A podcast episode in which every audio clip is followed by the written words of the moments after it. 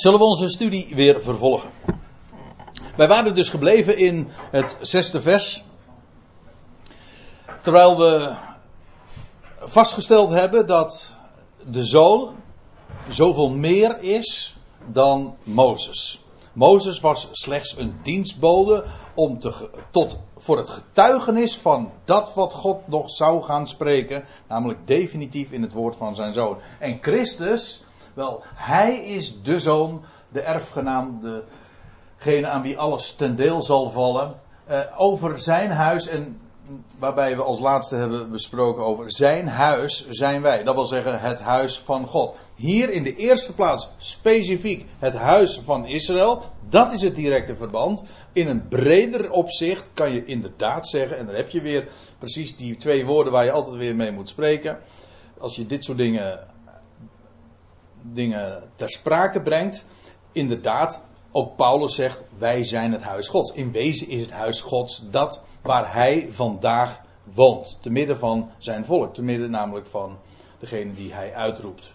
Nogmaals, hier gaat het specifiek over Israël. Hoezeer de waarheid ook veel universeler of veel algemener is. Namelijk het volk dat God zich vandaag verzamelt uit de, uit de natie. Juist, dat is ook dat, is ook dat huis.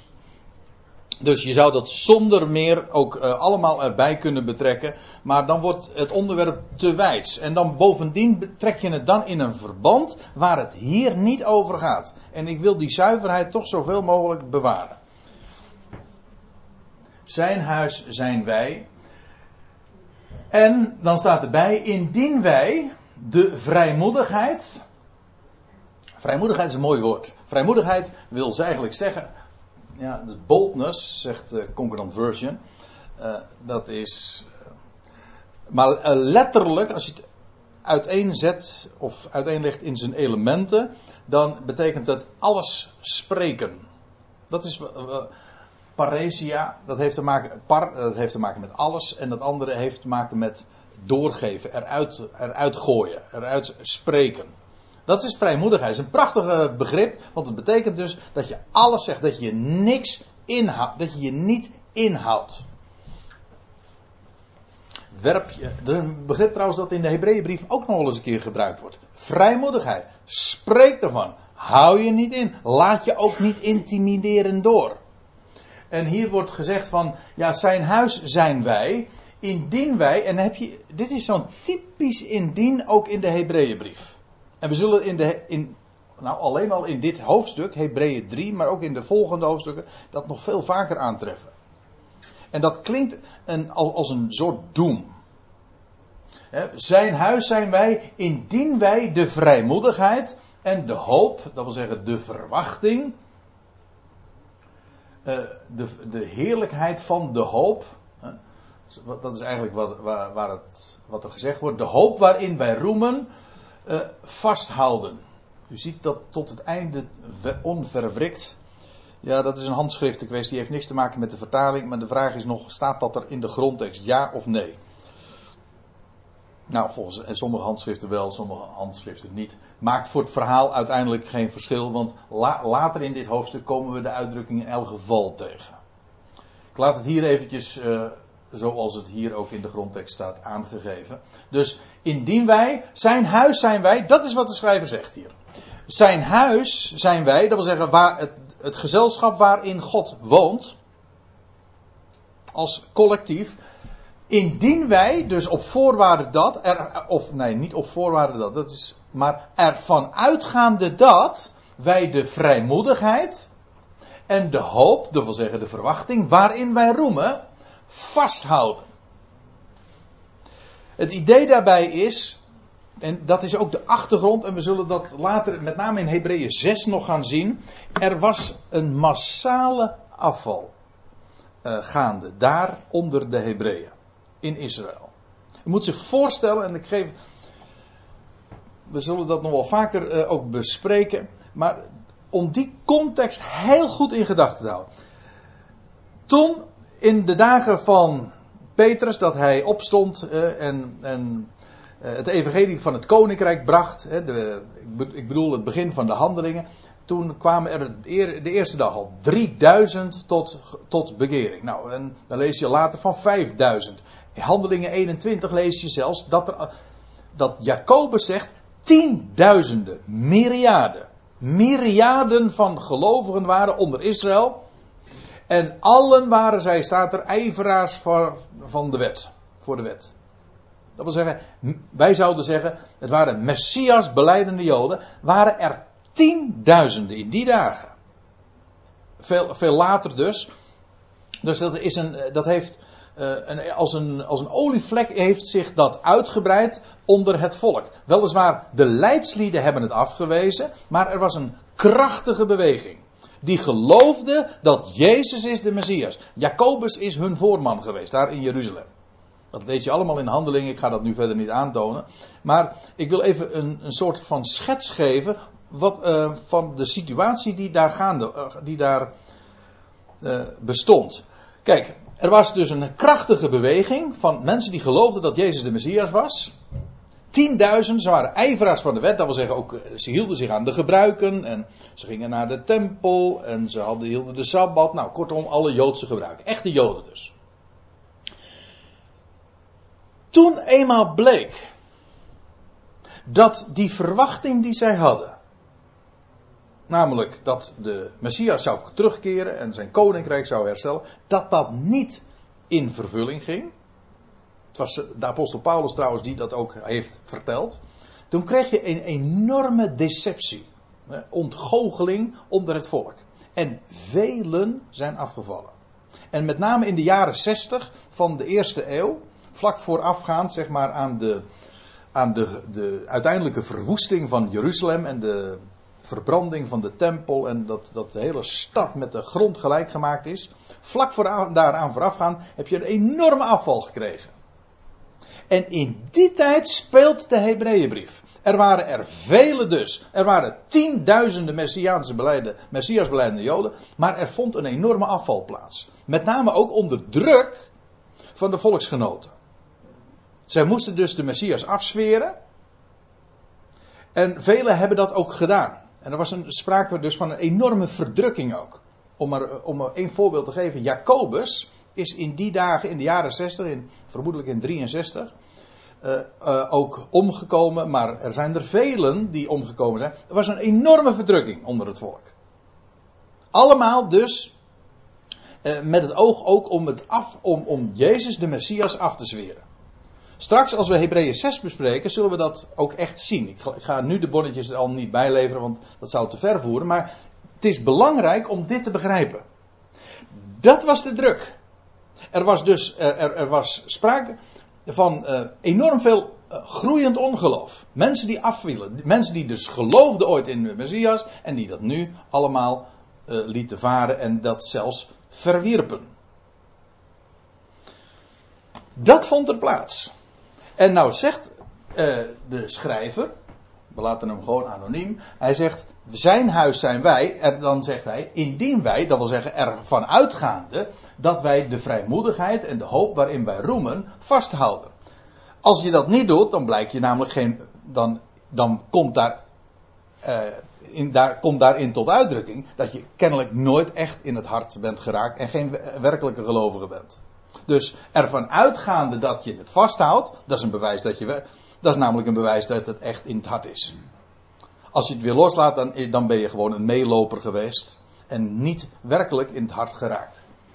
Dus als hij zegt, wij, zijn huis zijn wij. Hij zegt, nou ja, dat is zo. Indien wij. Dat wil zeggen, ervan uitgaande dat. Wij, een kenmerk van een waargelovige is dat hij, misschien kan hij af, afdwalen, et cetera. Maar dan komt hij altijd weer terug. Je kan nooit dan afvallen. Nou, dat is wat uh, in de rest namelijk van Hebreeën 3 ook nog uh, betoogd zal worden. Maar hier zegt hij dat ook. Indien wij die vrijmoedigheid en de hoop waarin we roemen vasthouden. Daarom, en nou gaat dit, de schrijver dat uitleggen. En wat gaat hij uitleggen? Nou, dit wat hij hier gezegd heeft. Dat indien, hij moet dat toelichten. Dit zijn, wat hier nu gaat volgen, is een ernstig woord. Nogmaals, tegen de achtergrond van wat er toen in die dagen daar, met name in Jeruzalem, maar meer in het algemeen in het hele Joodse land, daar waar de Hebreeën zich bevonden, waar Hebreeuws gesproken werd, daar speelde dat. Enorme afval.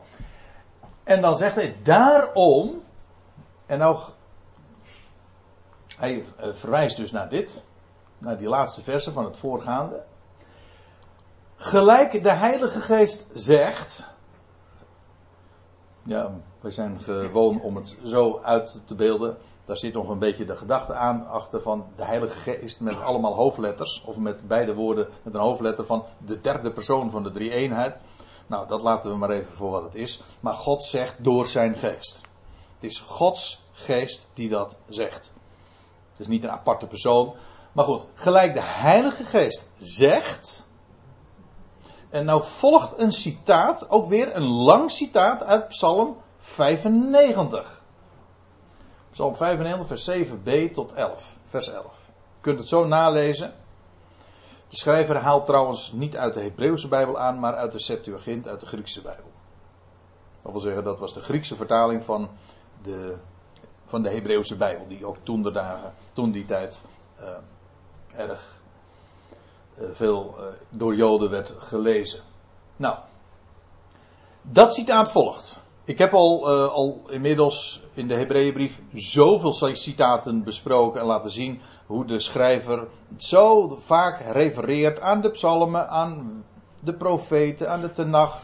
Links en rechts, hij haalt vrijmoedig en ongebreideld, mag ik wel zeggen, de tenach aan. Maar altijd met buitengewone precisie. En ik vind het altijd prachtig om dat weer uh, telkens ook weer na te gaan. Nu laat ik het even rusten, de precieze verband van Psalm 95. En ik hoop daar de volgende keer, als we het over Hebreeën 4 hebben. Nou ja, dat, of we daar dan zullen komen, maar dat denk ik wel. hoop ik daar meer over te zeggen. Want dit citaat komt nog straks, uh, wordt nog uitgebreid besproken ook. Goed, hij gaat nu dus een citaat geven uit uh, Psalm 95. Lees het maar na. Heden, hier aan, aanhalingstekens openen. Heden, indien gij zijn stem hoort, vandaag dus, indien gij zijn stem hoort, uh, verhard uw harten niet. Zoals bij de verbittering. Ja, en dat is inderdaad uh, de wijze waarop dat uh, wordt weergegeven, zoals bij de verbittering. Het is grappig, als je het in de Hebreeuwse Bijbel naleest, dan staat er bij Meriba. Kijk het maar na in Psalm 95, staat Meriba. En dan er staat ten dagen van de verzoeking in de woestijn. En als u het dan naleest in Psalm 95, staat Massa. En dan vraag je je af, hoe zit dat? Nou, dat is niet zo moeilijk. Uh, verbittering, dat, is in het, uh, dat was in het Hebreeuws dat Meriba. Dat betekent namelijk verbittering. Woorden van gelijke strekking. En dat verzoeking, dat is ook een plaatsnaam. Maar dat betekent dat, dat massa, dat is, heeft de betekenis van verzoeking. En in de Septuagint, waar dit dus uit, uit aangehaald wordt, wordt uh, de, worden de plaatsnamen vertaald. Dat is dus het verhaal. Dat is net zo dat, dat ik zeg dat, dat uh, David kwam uit het, uh, uit het broodhuis. U zegt, dat is toch Bethlehem? Ja, maar Bethlehem betekent broodhuis. Dus in diezelfde gedachte heb je hier dus, zoals bij de verbittering, namelijk bij Massa en Meriba. Ooit. Verhard uw harten niet. Zoals in die dagen. En er wordt verwezen naar de woestijnreis. Zoals telkens in de Hebreeënbrief wordt verwezen, teruggewezen naar de woestijnreis. In alle opzichten. Naar Mozes, naar Aaron, naar Joshua maar ook de hele tabernakeldienst. De tabernakel was ook immers gegeven tijdens de woestijnreis. Altijd weer die woestijnreis. Waarom? Wel, die 40 jaren zijn een uitbeelding van die periode waarin de Hebreeën zich ook bevonden. Nou, laten we eerst eventjes naar, naar dat gedeelte toe gaan in Exodus 17, als we het hebben over Massa en Meriba. De, wat is daar gebeurd? We lezen in Exodus 17 dit. Zie, Exodus 17, dat was dus nog voordat Israël de wet kreeg. Want dat was in Exodus 20. En dan lees je uh, dat het volk klaagt, uh, in ongeloof is. Laat ik het even lezen. Zie, ik zal daar voor u, ik zal daar voor u op de, op, de, op de rots bij Horeb staan. En dan zult gij, en dat wordt tegen Mozes gezegd, dan zult gij op de rots slaan. En daaruit zal water tevoorschijn komen. Zo'n prachtig beeld. Ik had het uh, zojuist over Mozes, die in alle opzichten een dienstbode was van hetgeen gesproken zou worden. Nou, alleen dit al, hè. Dat hij op de rots moest slaan met de staf. En dan zou er water uit de rots zou komen. Nou, laat ik u dit vertellen. Maar wellicht dat je dat zelf ook al had bedacht. De rots, dat is, zegt Paulus, de Christus. Ja, en daarop is geslagen. Eén keer. Eén keer was ook voldoende. Later deed Mozes het nog een keertje. Deed hij twee keer. Maar mocht, dat werd hem buitengewoon kwalijk genomen. Want, die, e- want het ging er juist om. één keer is er op de rots geslagen. En die ene keer op, dat de rots geslagen is, was voldoende. Dus eens voor altijd. Ook dat wordt later in de Hebreeënbrief uitgelegd. Maar de rots, de Christus, hij bracht levend water voort. Waar de staf weer een uitbeelding ook, ook van is, van opstanding uit de doden. Schitterend, allemaal. Maar, ik lees nu even verder, zodat het volk kan drinken. Want dat was het hele idee. Mozes zou het volk eh, drinken geven, want het volk klaagde. En meteen alweer, eh, waarom heb je ons uit Egypte geleid? God zorgt. En God heeft gezegd, zo zal jij het volk eh, te drinken geven. En Mozes deed alzo voor de ogen van de oudste van Israël. Hij noemde die plaats Massa en Meriba. verbittering en verzoeking.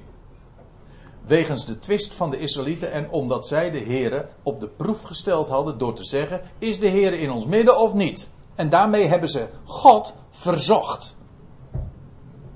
Dat wil zeggen, het was toch evident dat hij in hun midden was. En ze waren in ongeloof en ze hebben hem verzocht. Terwijl God voorzag. Ja. Maar hier slaat dus Massa en Meriba. Het waren dus inderdaad plaatsnamen. En de Hebreeënbriefschrijver die laat ze, vertaalt ze. Die plaatsen heten zo gewoon vanwege dat wat er gebeurd was. Namelijk vanwege die verbittering en vanwege de verzoeking. Daarom heten ze zo. Staat er ook gewoon bij, wegens de twist der Israëlieten. En omdat ze de Heer op de proef gesteld hadden. Dus het wordt keurig uitgelegd. Ziet u? Waar uw vaders, ik ga nou weer even terug naar Hebreeën 3.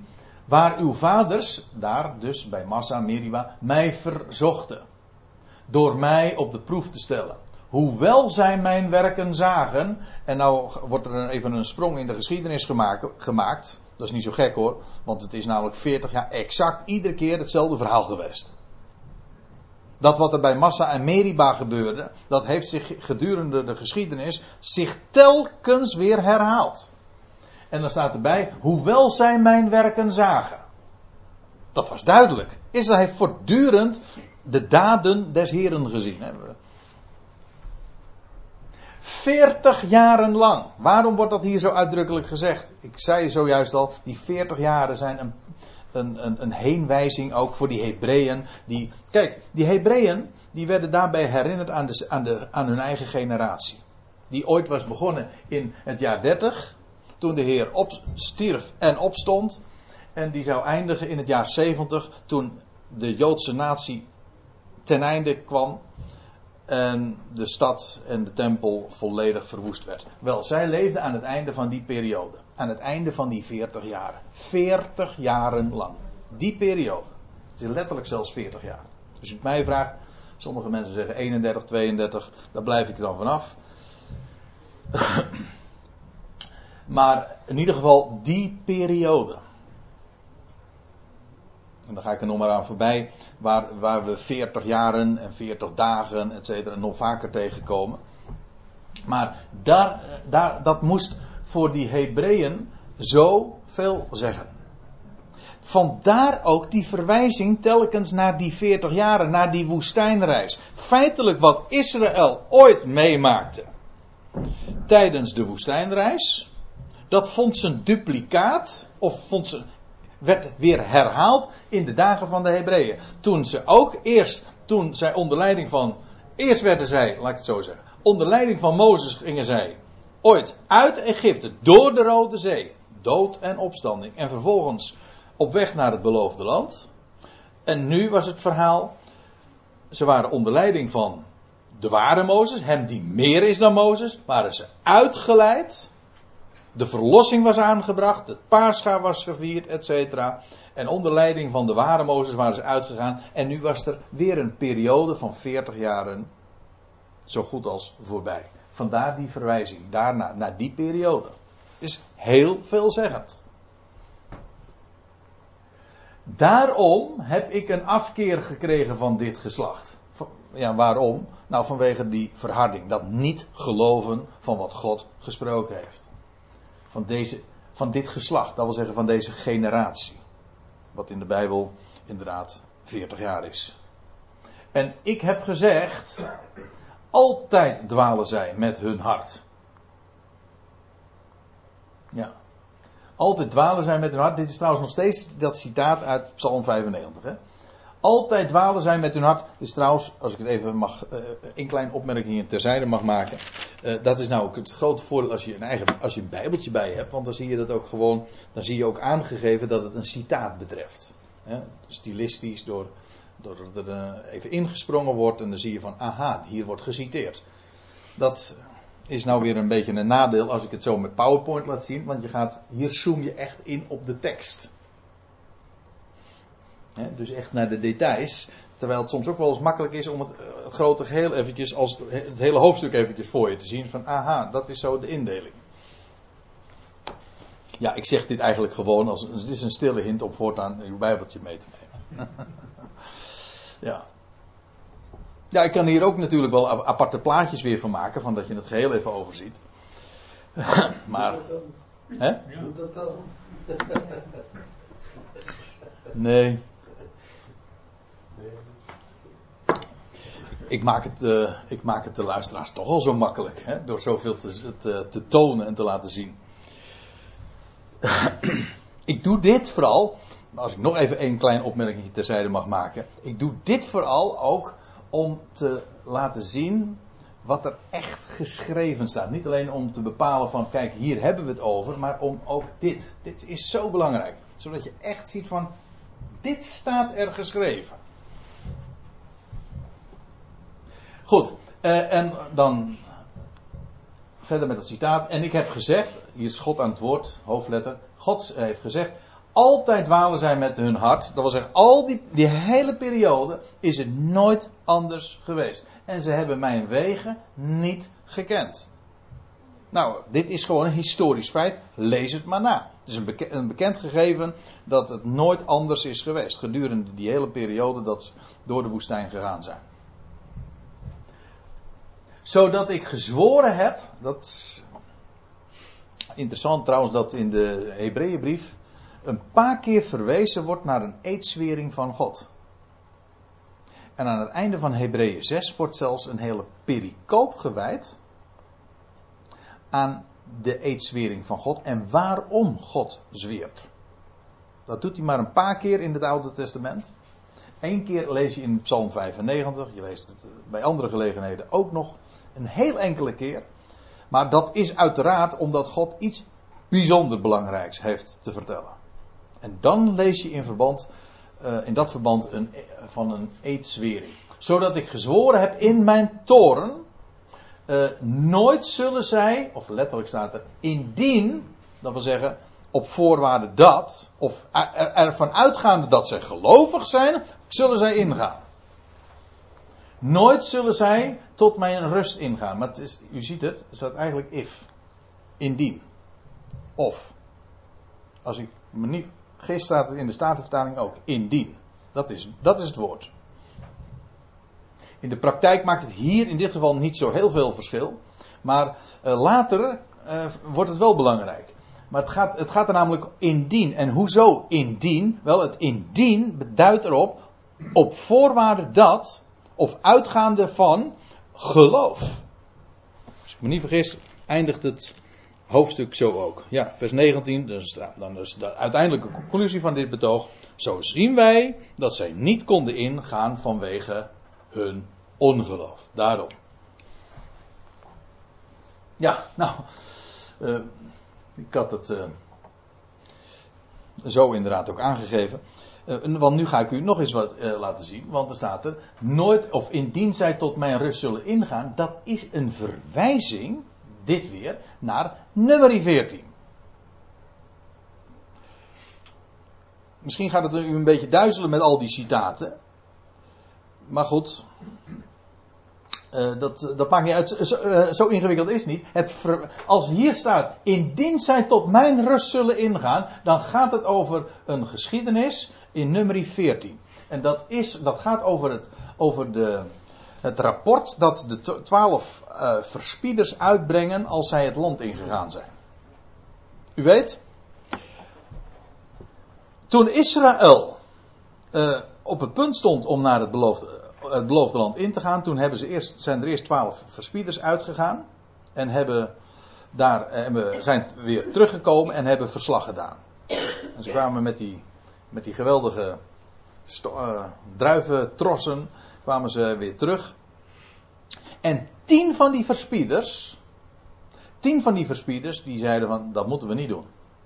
Want dat, daar wonen reuzen en dat kunnen we absoluut nooit innemen. Dus die hebben een rapport gedaan en tevens daarbij de conclusie aan verbonden. Uh, dit gaat hem niet worden. We moeten deze poging niet ondernemen.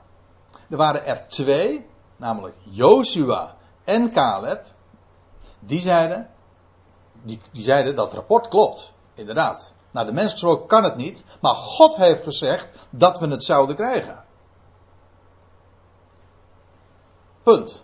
Dat was, Gods, dat was Gods belofte.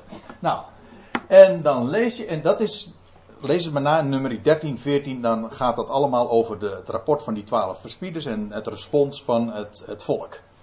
En dan lees je in vers 22 dat God zegt, geen van de mannen die mijn heerlijkheid gezien hebben en de tekenen die ik in Egypte en in de woestijn gedaan heb, gedurende al die tijd, en die mij nu reeds tienmaal verzocht en naar mijn stem niet geluisterd hebben, zal het land zien. Dus geen van de mannen. En inderdaad is dat gebeurd. Er zijn er slechts twee, namelijk Jozua en Caleb, die wel ingegaan zijn. Voor de rest zijn ze allemaal omgekomen in de woestijn. Dan hebben ze 40 jaren nog moeten. Uh, nou, ik zeg eigenlijk 38 jaar hebben ze nog extra moeten rondzwerven in de woestijn. Dus in, in, totaal, in totaal 40 jaar. Geen van die mannen zal het land zien dat ik onder ede aan hun. Heb je weer een eed? Dat ik onder ede aan hun vaderen beloofd heb. Ja, niemand van hen die mijn versmaad hebben, zal het zien. waarin bestond dat versmaden? Wel, in het niet geloof. Luister wat ik nu ook zeg, want dat is van belang. Dat is, had niks te maken met dat ze geen goede werken deden of zo. Of dat ze niet netjes waren, of omdat ze in de fout gaven. Dat was het punt helemaal niet. Dat wordt heel vaak gedacht, maar dat is niet zo. Zij konden niet ingaan vanwege ongeloof. Ze geloofden niet in dat wat God had beloofd. Dat is het. En geloof is in wezen niks anders dan staan op wat Hij beloofd heeft. En dan kun je heel keurig zijn. En dan kun je naar de mens gesproken heel uh, aannemelijke argumenten hebben. Maar God had gesproken, had het beloofd. En zij hebben dat verworpen. En je ziet altijd weer in, eh, in de Bijbel dat God één ding honoreert. En dat is als een mens amen zegt op wat hij gesproken heeft. En alle argumenten, bezwaren van menselijke aard, van dat kan toch allemaal niet. Dat is veel te moeilijk en dat is, of dat is allemaal veel te makkelijk. Want is eigenlijk het verhaal. Het is te makkelijk. Wat die tien verspieders, lees het maar na in nummer 13 en 14, zeiden van, die, van Jozua en Caleb. Die zeiden van, ja, die Jozua en Caleb die zeggen dat het allemaal maar zo makkelijk gaat. dat we alleen maar op het woord van God zouden kunnen vertrouwen. Maar zo makkelijk is het allemaal niet. Altijd is dat de essentie. Maar God had beloofd. En Jozua die, en Caleb hebben gezegd, zo is dat. Dat is wat geloof is. Ja. En God rekent geloof tot gerechtigheid. Heeft niks te maken dus met, met, met, met, met godsdienstige werken of met fatsoen of met netjes zijn. Nee, het is staan op wat hij beloofd heeft. Zoals ooit Abraham beaamde wat, hij, wat God had beloofd. En dat maakte hem een tzaddik. Namelijk een rechtvaardige. Dat is een rechtvaardige, dat is iemand die amen zegt op wat God belooft. Punt. Uitroepteken. En dan. Zie toe, zegt eh, de schrijver dan nog. Zie toe, broeders, dat bij niemand uwer, of letterlijk, dat niet bij iemand van jullie. Nogmaals, hij, haal, hij richt zich tot de Hebreeën. Onder wie zo'n enorme afval gaande was. Zie toe, broeders, dat niet, dat niet bij iemand van jullie een boos, dat wil zeggen, een wicked, hè, boos, namelijk een ongelovig hart zijn. Wat is dat boze hart? Dat is ongeloof. Het niet vertrouwen op wat God beloofd en gesproken had. En dat is ook precies wat het is door af te vallen of door je te onttrekken apostasia. Apostasia, dat, wordt, dat is hier dit woord. Dat is, wordt vertaald met afvallen. Nee, dat heeft niet te maken met gewichtsverlies. Nee, maar dat heeft te maken met. Uh, apostasia betekent eigenlijk afstaan. Apo, dat is een voorzetsel, betekent vanaf. En stasia heeft te maken met staan. Dus eigenlijk afstaan van. Afstand. Ons woord nemen, ons woord afstand nemen van, dat is het. Apostasia is afstand nemen van. God had beloofd. En zij namen daar afstand van. En daarmee dus, ja, dat is, af, dat is afvallen van de levende God. Afstaan van de levende God. De God die gesproken heeft, wiens woord levend en krachtig is. En daar deed men afstand van. En als je daar afstand van doet, ja, dan kom, dan kom je dus ergens anders eruit. En dan is dat inderdaad, ja, dan, ja, wat, doe, wat gebeurt er dan? Ik wou zeggen, dan donder je dus inderdaad gewoon van je fundament af. En alleen op dat fundament van zijn woord, daarop is rust. Daarop is zegen. En op het moment dat je daar afstand van neemt, en ook hiervan geldt weer, in wezen is dat ook een universele waarheid. En ik zou zo een aantal passages in de brieven van Paulus kunnen aantonen. waarin exact dezelfde dingen gezegd worden. Waar ook staan: wees standvastig. Laat je niet afbrengen van. Altijd weer hetzelfde vraag, want alleen op basis van zijn woord, daar is zegen. Daar is vreugde, genade en vrede. Op het moment dat je daarvan afstand neemt en het weer gaat vertrouwen op werken. Lees de gelaten brief. Ja, dan, uh, dan verval je van de genade. Dan neem je namelijk afstand van de genade. Nou, dat betekent dat je in de werkende sfeer terechtkomt van godsdiensten. En weg is de zegen. Weg is de rust. En alles wat het evangelie biedt, is juist daar in die genade. En als je daar afstand van neemt, ja, dan wordt het met recht een hopeloze zaak.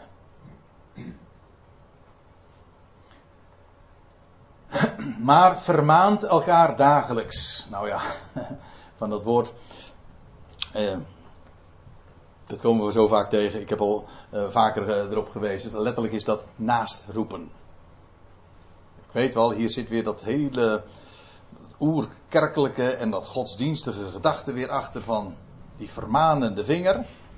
Nee, het is dat naast roepen. Aanmoedigen, bemoedigen. Hart onder de riem steken elkaar dagelijks. Hè? Dat is inderdaad wat er staat. elke dag. Die bemoediging, laten we het ook daarvan. Eh, dat geldt wordt hier tegen de Hebreeën gezegd, maar uiteindelijk is dat toch een waarheid die voor ons allemaal geldt. Je hebt elke dag brood nodig. Je hebt elke dag voedsel nodig om gevoed te worden. En je hebt elke dag zijn woord nodig, zijn bemoediging, zijn belofte nodig. Geef dat elkaar. Dat is ook de reden waarom je bij elkaar komt. Om elkaar een hart onder de riem te steken. Ik zou geen andere, of, in ieder geval geen hogere reden weten waarom je inderdaad elkaar opzoekt. Om elkaar, ja, om elkaar uh, aan te moedigen. Maar ook elkaar rijker te maken. Zijn, zijn woord te delen. Dat is wat ons samen bindt. Maar wat ons ook uh, rijker maakt. En uh, body geeft. Uh, ja, moedigt elkaar dagelijks aan, zolang men nog van een heden kan spreken. Dat wil zeggen dat heden, dat in die dagen nog steeds gangbaar was. Want die dag van het gericht, van de verwoesting van Jeruzalem, waar de Hebreeënbrief iedere keer naar verwijst, dat zou komen, dat was bijna, uh, dat, was, uh, dat stond te gebeuren. Nog korte, korte tijd, zegt de Hebreeën 10, voordat dat zou gebeuren. Maar het was nog steeds heden. Het kon nog steeds. Opdat niemand van u zich verhardde door de misleiding van de zonde. Hè? De misleiding. Seduction of the sin. En wat was die zonde? Ook hier weer ongeloof, verharding. Het is allemaal hetzelfde verhaal. Want we hebben deel gekregen aan Christus, aan de gezalfde. Mits wij, ook hier weer, dat wil zeggen, ervan uitgaande dat wij het begin van onze verzekerdheid, van hypostasos, dat is het woord uh, onder de onderstelling. En het wordt vertaald met verzekerdheid, maar in de Concordant Version wordt het aangegeven, vertaald met uh, assumption. En assumption is een onderstelling. Dat is hypostasis. Iets wat, uh, wat eronder staat. Als we het begin van die onderstelling, wat onder ons leven is geweest, zijn woord, hè, tot het einde toe. En hier vind je inderdaad het woord wat er later, wat er eerst eh, was toegevoegd. Tot het einde toe zouden vasthouden. Houd daaraan vast. Dat is wat de schrijver uh, tegen die Hebreeën zegt. En ik zie dat het inmiddels 10 voor 10 is. En ik stel voor, ik red het nou toch niet meer tot vers 21. Dat, dat zou echt afraffelen worden. Dus ik stel voor dat we het dan hier maar bij laten. En dat we de volgende keer bij vers 15 dus verder gaan. Feitelijk is het zo, en dat is dan het laatste wat ik erover zeggen wil. Dat ook Hebreeën 4 uh, het betoog voortzet. Wat hier in Hebreeën 3 al was begonnen. Dus dat kan heel goed. Dat is een hele vloeiende overgang, die beide hoofdstukken. Zullen we daar dan maar uh, voor vanavond bij laten? Of waren er nog dringende vragen?